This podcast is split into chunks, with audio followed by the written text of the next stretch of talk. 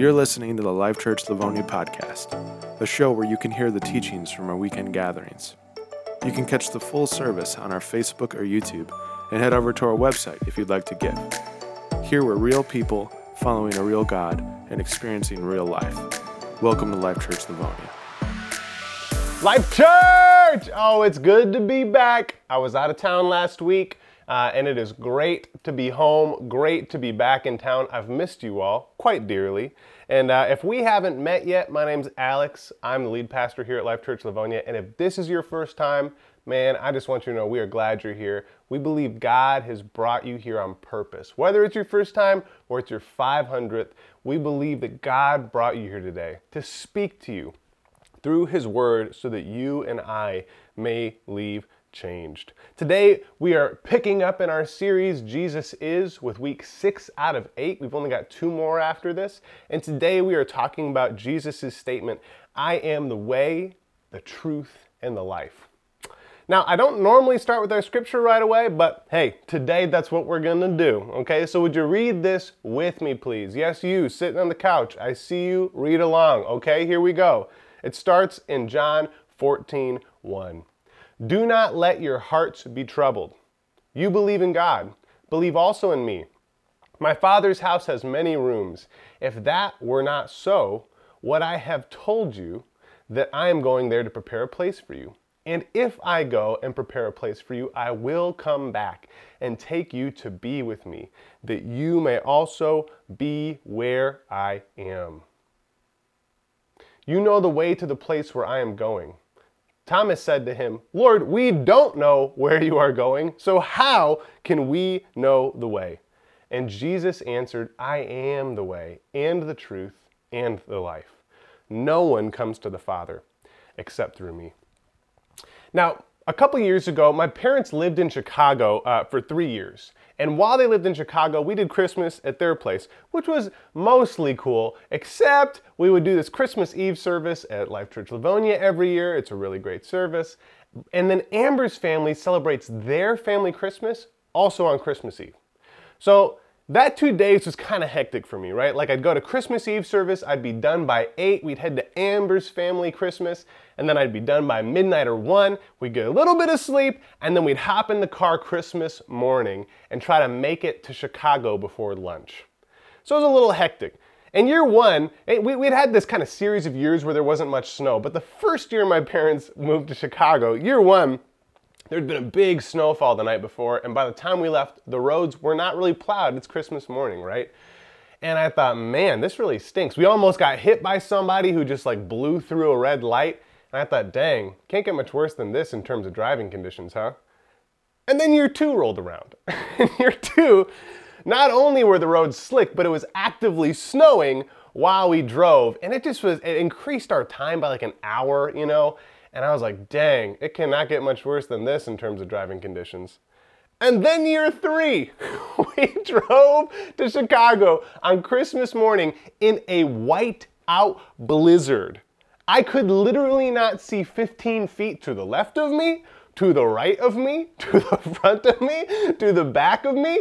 Oh my gosh, you know, the highway, I don't know if you guys know this, who drivers out there, it curves, right? That's normal. Well, you literally couldn't tell the road from the ditch. And so the only way we were able to tell what was the road and what was the ditch were as we got close to the ditch, we'd see car tracks just veering off. And we go, oh, that's not the way. And finally, we found a guy who was like 30 feet in front of us. We couldn't even see the back of his car. All we could see were the two red taillights in the distance.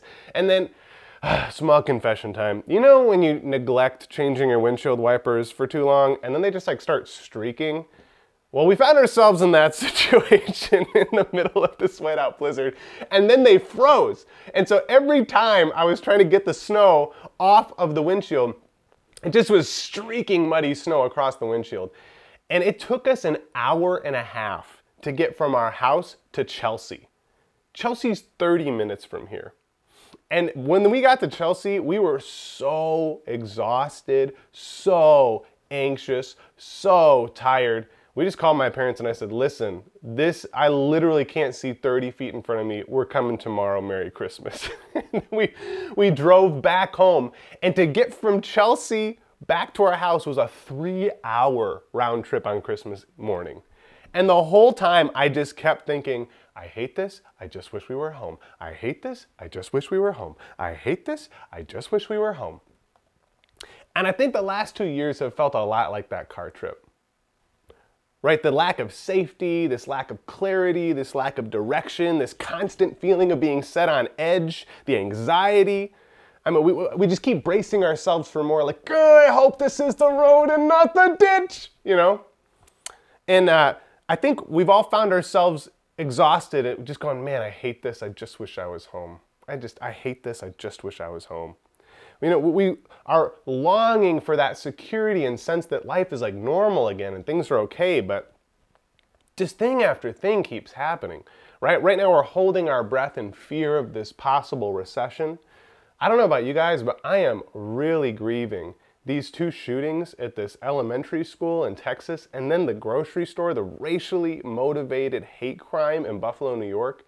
And, if you're a person of color listening today, I just want to say you are human. That is so evil and wrong. And I'm sorry. I'm sorry that this is just the state of the country and this keeps happening. It is just evil.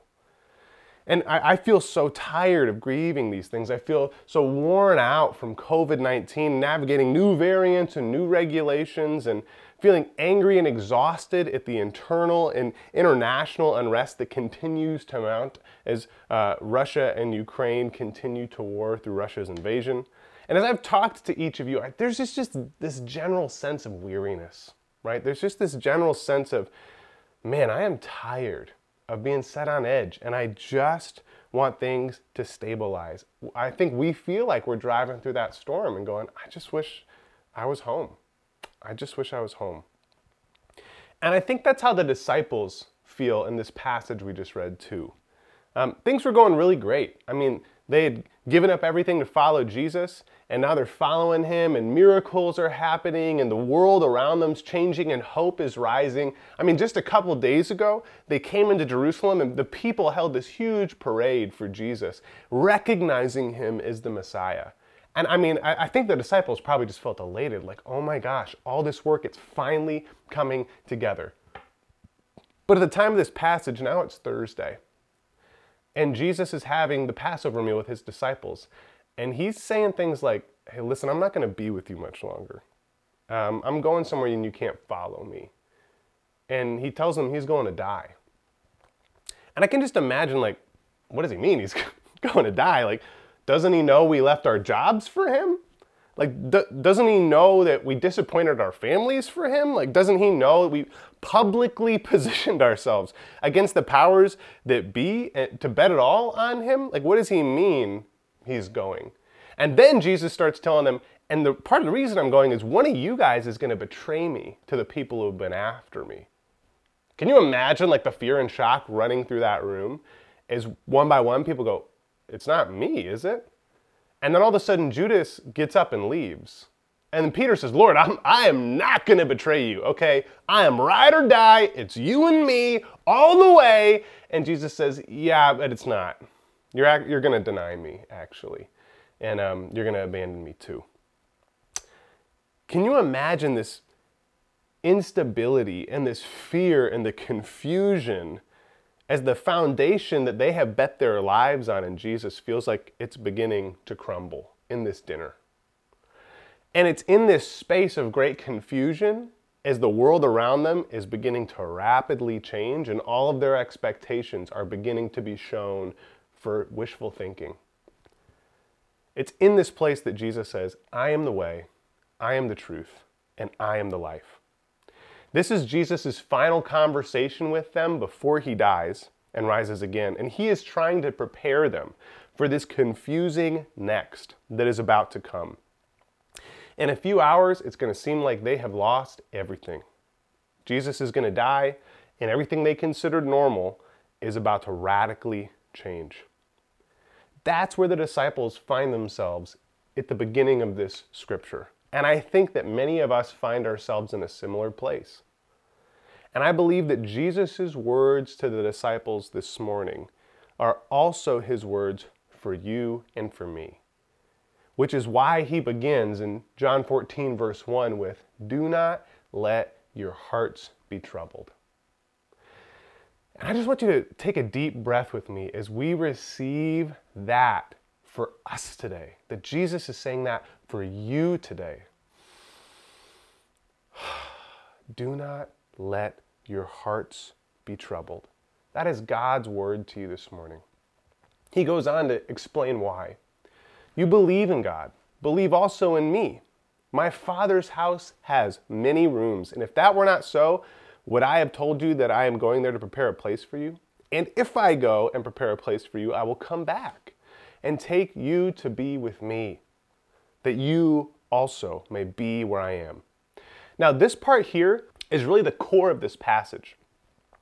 The Greek word that Jesus uh, said that we translate as rooms is only used two times in the whole New Testament. The other time it's used is to describe God's home, God's dwelling place. And Jesus is saying, Listen, I'm going to prepare this dwelling place for you, these rooms for you, and I'm going to send my spirit to get you ready to come to those places. That place that you might call home. And so, the heartbeat of this passage, everything Jesus says about being the way, the truth, and the life, is really coming, flowing out of this promise listen, I am going to prepare the place where you belong, and I'm coming back for you. And Jesus says, You know the way to the place where I'm going. And Thomas just, I can almost imagine Thomas like interrupting him. You know, you guys know where I'm going. No, we don't uh, Lord, we don't know where you're going, uh, so how can we know the way? and I can just, I feel kind of bad for Thomas, poor guy. Like every time he talks in the Bible, he's like, he's challenging Jesus, he's doubting Jesus, he's unsure about Jesus. I love the guy's honesty. You know, Jesus is all like, you guys know the way. And Thomas is like, nope, you speak in too many riddles. How can I possibly know what you're talking about here? can you please enlighten me? Circle back on that one. And Thomas reminds me, Because some of you may feel like Thomas is followers of Jesus. You're like, man, I'm trying to follow Jesus, but I struggle to figure out what he's talking about. And every time I open my mouth, I feel like I'm challenging him or I'm doubting him. And Thomas just often confronts a false perception I have of myself. He reminds me um, that I, I, often would, I th- have thought to myself so many times, if Jesus were just here in the flesh, I wouldn't panic. I wouldn't doubt. I wouldn't be confused. I wouldn't be afraid. But man, uh, the Bible just says that's totally not true. that Jesus, God, is in the flesh with the disciples, and Thomas is like, mm, I don't get it. So Thomas is anxious. He doesn't know this way to the place where he belongs, the place where Jesus is going. And Jesus' response to him is, I am the way and the truth and the life.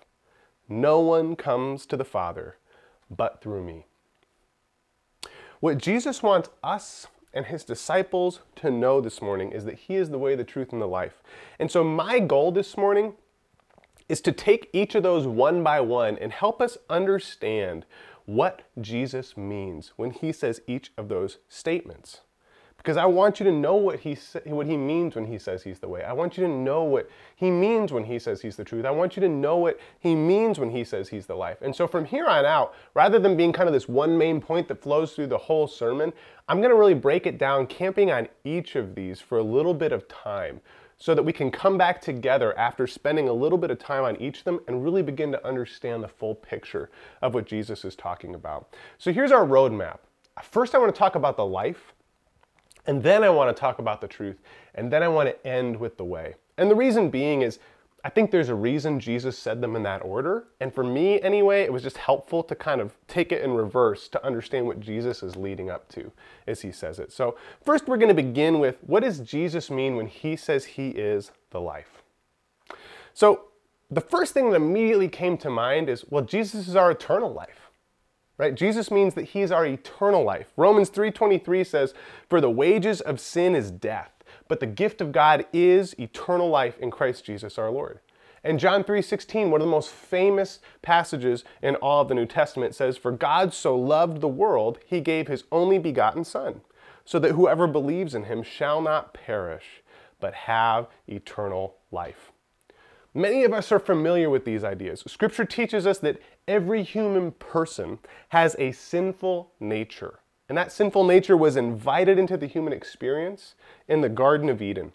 And that sinful nature is the source of every brokenness, every malady, and every evil that we see in the world. And the natural conclusion of this sin is death. Sin is anti God and therefore anti life. And when I say anti, I don't just mean against, okay? When I say sin is anti God, I mean sin is without God. Just like darkness is not a presence of something, it's the absence of light. Or how cold isn't the presence of an element, it's the absence of heat, right? Just like death isn't the presence of death, it's the absence of light, sin is the absence of God. And so when Jesus takes all sin upon himself on the cross and he receives the natural conclusion of that sin, which is death, it only makes sense that he would rise from the dead because no amount of darkness can overwhelm even a single light. Because the darkness is just where the light isn't. And so it only makes sense that when all sin and death are placed on Jesus, all of a sudden that sin gets filled with God and that death gets filled with life because that's who Jesus is when he says that he is the life. And when he rises from the dead, he offers us eternal life. Secondly, we talked about this multiple times already, so I'm not going to go too deep into it. Jesus is our fulfilling life. And if you want to hear more on this, we preached on this and I'm the bread of life and I'm the door. But John 10:10 10, 10 reminds us that the thief comes only to steal, kill and destroy, but Jesus has come that we may have life and have it to the full. So when Jesus says I'm the life, he means I am your eternal life. I'm your fulfilling life. And then finally, he shows us in the beginning of the book of John that he is the source of all life on the planet.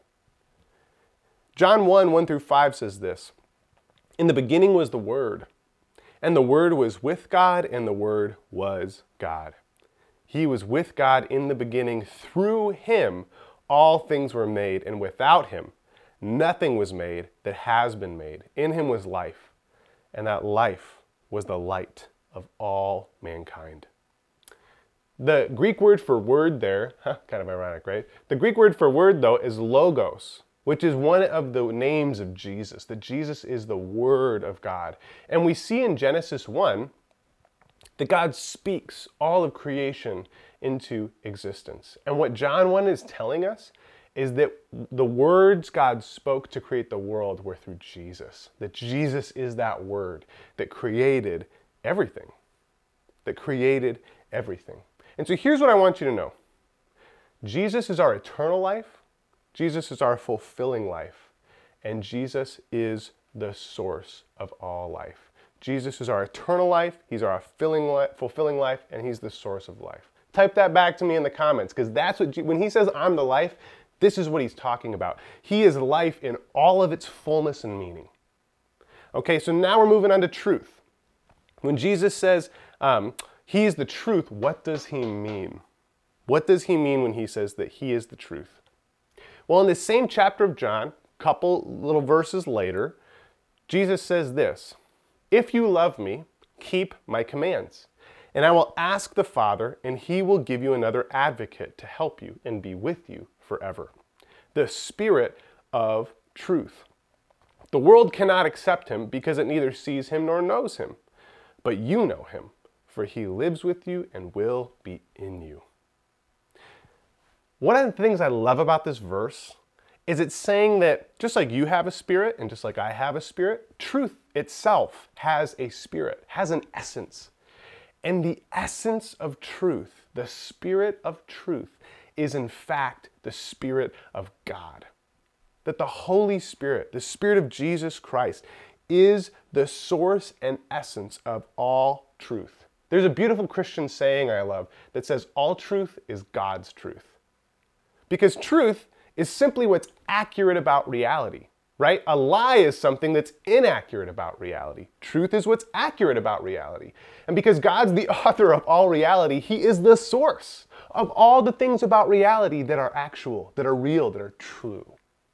And so, one of the things I love about that idea that all truth is God's truth, it means whenever I find truth in science, in other religions, in the natural world, wherever I may find truth, all of that emanates from God. It all belongs to Him. Every single culture, every single religion, every single philosophy has emphases on different nuggets of truth. But when Jesus says He is the truth, He means that all those truths find both their source and fullness in Him, not in the places where they are simply reflected as a mirror reflects a light. So, uh, at the beginning of this series, I said that all religions have to answer two questions. All religions have to answer the question what do we do about the problem of evil? And what's ultimately real? Now, a lot of people get hung up here on Jesus being the truth because they'll say things like, well, there's so much overlap in all these world religions. I mean, most religions have some form of devotional practice, most have some kind of corporate gathering, most want to do good in the world, most have similar creation narratives. Every religion offers some kind of salvation or release or renewal to the human experience. And I want to say that's true, but similarities in those things does not equal sameness. And we see that evidenced most greatly when we look at different religions' answers to these two questions of what's real and what do we do about the problem of evil. And so I just want to go through a couple here just so we can begin to see how Jesus' claims to these questions of truth actually are quite different than other religions' answers.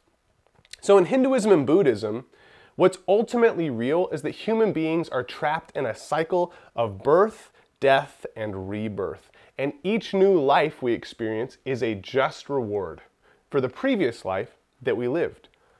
Both of these religions would say there's no personal God. God is everything and he's nothing at the same time. Jesus is inconsequential in that formula. You can add or subtract Jesus and you're still caught up in birth, death, and rebirth. The point of these things is that to, is to attain enlightenment. And enlightenment comes through surrendering all of my having all of my doing, and then ultimately all of my being. You see, both of these religions would say evil comes from this false sense of self. They would say there really is no you, there is a universal one, and your attempt to become this individual you and separate from this universal oneness is really the source of all suffering and evil in the world. And when you surrender those things, you attain enlightenment, and the cycle of rebirth is broken. Islam has different answers to those questions. Islam says that what's ultimately real is that Allah is the God of all things. Jesus was a prophet, a prophet of Allah, who was not actually crucified because real prophets of Allah don't get executed. Instead, he was switched by a lookalike with angels at the last minute, and that lookalike was crucified instead. But the prophet Muhammad actually supersedes Abraham and Moses and Jesus as God's final authority and revelation. They would say that Allah causes all things to happen, even good and evil things. But at the um, end of life, human beings will be judged by their uh, willingness to choose these good and evil things, even though Allah makes them all happen anyway. Um, and that human beings will be judged by their good or bad deeds, and then sent to heaven or hell. And that no one has any way of knowing until that day of judgment whether or not they were good enough in this life. Atheism says that what's ultimately real is the physical universe is the only thing that exists. Once you die, you're dead. And the survival of the fittest wins the day. Altruism, which is helping people, um, can be biologically useful for survival, but it's not necessary. And then because of this, good and bad become pretty subjective and relative, and they would say there's no real universal standard of good and evil. Uh, and so there's no really real problem of evil. There's just survival of the fittest. Uh, you live and then you die, and good luck. That's the atheist worldview on these questions. The modern American would answer these questions by saying, What is ultimately true is what I feel, that I am the source of my own identity. And if I follow my way, I will find truth, and that will give me life. And where I lack the life I want, uh, it's usually an evidence of society or the people around me not allowing me to live my way and experience my truth. Fullness of life would come from self discovery, uh, where I figure out who I really am on the inside and then I live that truth with as much acceptance uh, as possible from others and as little resistance as possible. Uh, the problem of evil can really be explained primarily through a lack of acceptance uh, both interpersonally and systemically on a social level. And that Um, these things are primarily constructed, and that a salvation, a better human experience, would come by rewriting society's rules. And by doing that, we can really eliminate most human suffering. Jesus' answers to these questions are, are very different. He says what's ultimately real is that there is a sovereign and personal God of the universe who created all things, and that He created men and women in His image. And because of that, they are incredibly valuable inherently. The first human beings, Adam and Eve, uh, were tempted by the devil and they sinned.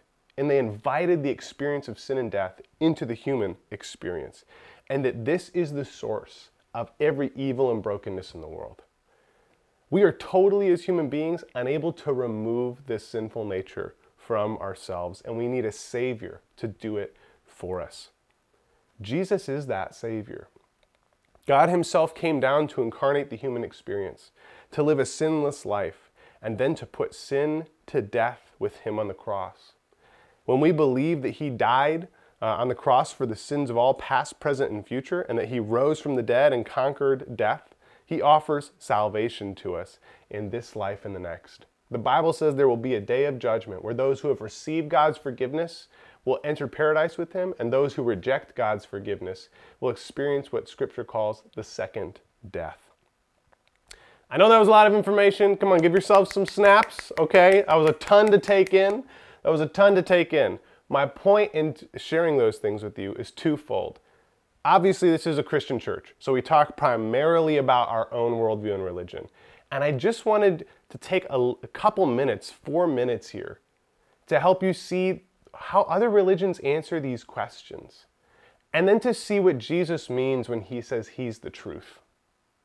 Because what Jesus means when he says he's the truth is not just that he's the source of all truth, but that his answers to life's questions are the true ones, are what's ultimately and actually real. So Jesus is the source of truth, and his answers to life's questions are what's true. So we've talked about the truth, we've talked about the life. Now let's end with the way. What does Jesus mean when he says he's the way? All right, how many of you guys have seen the show The Mandalorian? All right, yes. Oh my gosh. I immediately loved this show. Book of Boba Fett was good too, okay? But Mandalorian was better. Book of Boba Fett got great when the Mandalorian came back into it. Spoiler alert, okay? Oh my gosh, I loved that show. And part of why I love that show is every time the Mandalorian has to make a sacrifice or a hard decision or a choice of conviction, he says, This is the way. This is the way. Now, I immediately gravitated toward that but not just because of the conviction of it, but because the early church was called the way. The early church, before we were called Christians, was called the way of Jesus. And, you know, Christians made a lot of sacrifices in the early days. Things like uh, Romans would um, crucify them or they would uh, put them in the Colosseum for sport, and then the Christians would be caring for their Roman oppressors even as they died. And they would be like, What are you doing? This is crazy. And the, the Christians wouldn't say this is the way, but they would say, We follow the way. That's why we're doing this. We follow the way. God loves you even though you're, you're wounding me, because we follow the way. And um, this is why that passage about rooms is so crucial, because when we think of the way, which means road or path, you got to ask yourself the way to what? Right? The way to what? And, and Jesus, starting with that passage about the rooms, is he's saying that he is the way to the place where we belong. He is our guide through the storm to the place that we were made for, and that no one comes back home to the Father without following Jesus as the way. And before, you know, we get too lost in this, the way is not a checklist. This is where the Pharisees went wrong right? They lost the who inside of the how. Because Jesus uh, did not just give us a checklist of things to do, He gave us the Holy Spirit, who is our living, active, dynamic guide, right? So rather than following um, directions on a map, per se as the way. It would be like going to a new city and you go, hey man, I'm really trying to find the Museum of Natural History. Can you please show me? And somebody says, oh yeah, don't worry about it. Don't even need to mark it on your map. Just follow me and I'll take you there. As you follow that person, that person becomes your way to the place where you're going. And Jesus says that He is the way. And He's not just the way to the place where we belong, He is the way to truth, and He is the way to life. And when we live in that way, not only are we uh, on our way back to home, to the place where we belong, but we are inviting home here. We are inviting heaven to earth when we live in the way of Jesus. And it is the call of the Christian life to live in this way of Jesus, because that is what brings us home. So when we are in a conflict and emotions are high and it feels like so much is on the line, we follow the way of Jesus. When we're trying to have a hard conversation and confront brokenness or sin, we follow the way of Jesus. When we're avoiding a hard conversation or trying to hide from it, maybe, we have to turn and follow the way of Jesus. When it comes to marriage and sex and romance and love, we follow the way of Jesus. When we're making decisions about what to watch or what to buy or how to spend our time, we follow the way of Jesus. When we're trying to parent better than our parents parented us and we don't know how, we follow the way of Jesus because this leads us to truth and this leads us to life. When Anna and Derek Brown have opened their home to their relatives who have fallen on hard times, this is the way. When Nan Walter writes a play for her kids, many of whom are first generation Americans, so that they can encounter biblical truths in their own stories, this is the way. When Ron Royer and the Anglers show up to help Debbie move into her new place, putting her needs and interests above their own. This is the way. When Life Kids teachers choose discipling children over receiving discipleship in this service, this is the way. When we act, interact with every hurt, every hangup, every hiccup, and, and every highlight in this dynamic, complex, difficult world, we always seek to follow the way of Jesus because that is the way home. That is the way to the place where we belong. And that's the way to bring the kingdom of heaven to earth. And so here's what I want you to know Jesus' way of life is the way to life. Jesus' way of life is the way to life.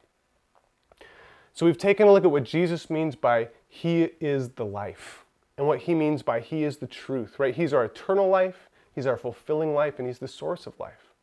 By the truth, He means that he is the source of all true things, and that His answers to life's deepest questions are the true answers.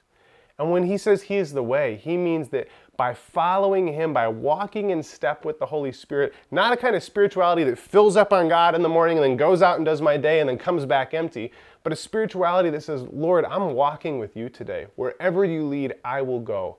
Lead me by your Holy Spirit. That when we walk in this way, it is here that we find truth. It is here that we find life. And it is here that we find the place where we belong. So when you hear Jesus' words this morning, I'm the way, I am the truth, and I am the life, which of those do you feel you're firm in? And which of those do you feel maybe you're struggling or contending with right now? Because I believe God's heart for you this morning is to believe in the truth of Jesus to live in the way of Jesus and to experience life in Christ. And so, wherever you're at this morning, I think some of us are contending with Jesus being the truth, and we feel like, well, who is he to say that? And who am I to choose that? And what about this? And what about that? Some of us believe in the truth of Jesus, but we're struggling to live in the way. we we kind of do half things his way and half things our way. And some of us are really trying. Man, we, we are laying it down. And if that's you this morning, God may have just brought you here this morning to send you to one more. Right? Maybe it's to the waitress who's you're going to interact with at lunch today. Maybe it's to your neighbor who's been difficult. Maybe it's to a friend or a family member. Maybe it's to your spouse or your kids. But God wants to remind you of these things and send you into the world to be that way, to bring heaven to earth in these places as you live in the way of Jesus. So, wherever you find yourself this morning in those different places, I just want to invite you to pray with me right now. Because one thing is certain our world is broken. It's broken bad, real bad. And we need to find the way home. We are stuck in the storm and we need to find the way home. And Jesus is the way. And I just want to invite you to pray with me this morning. Father, for those of us who are struggling to believe that you are the truth, Lord, I pray that you would reveal to us the barrier in our hearts that is keeping us from believing that truth. I pray that you would just highlight it by your Holy Spirit now. And Lord, I pray that you would shine your truth upon it. Lord, I pray that you would enlighten our hearts to what is true. And if that's you this morning, I just want you to pray with me God, I just recognize that you are the truth, that you died for my sins and rose again. And that when I surrender to you as Lord and receive your gift of forgiveness for my sin, Lord, that I find life and life to the full. Father, for those of us who are struggling to live in your way, who are waffling back and forth, Lord, I pray that you would just show us the need that we are trying to meet by going our own way, or the series of needs in our own heart. And Lord, I pray you just whisper to us by your Spirit that you meet every need inside of us, Lord, that you are what we're looking for. And Father, I just pray that we'd repent right now. So, Lord, we repent. We just are sorry for the ways in which we choose our own way over your way. And Lord, I just pray that you would satisfy us in our deepest places that we might find life in you. And Father, for those of us who are doing our best and we are really trying to live this thing, Lord, I pray you'd reveal to us, put on our heart right now, who is the one, who is the person in our circle of influence today. We can't do everything for everybody, but we can do something for somebody. And I pray, Lord, that you would show us who that person is. Put that person on our heart. And Lord, show us what it means to live in your way to that person today. In the name of Jesus, amen. If you just prayed with me, I want to invite you, please, please fill out our digital bulletin or, or, drop us a comment in the comment sections. You are not alone. We are walking this as the family of Jesus, and we want to walk with you today. We will see you next weekend. God bless.